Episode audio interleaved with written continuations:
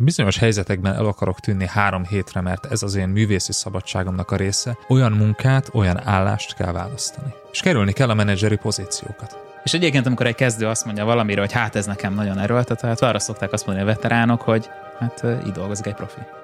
Önazonos vagy eredményes. Az autentikus vezetés korlátai. Második rész. Üdvözöllek, ez az Online Management Podcast. Én Ungvári Péter vagyok. Ma folytatjuk a beszélgetésünket üzlettársammal, Berze Mártonnal, az önazonos vezetőről. Ha nem hallgattad meg az előző részt, akkor kérlek, hogy kezd ott, ahol elmondtuk, hogy mit értünk ez a fogalom alatt, és hogy mikor legyél és mikor ne legyél autentikus vezető.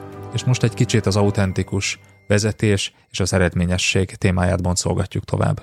Tarts velünk! Ezt az epizódot már csak online kör tagsággal éred el.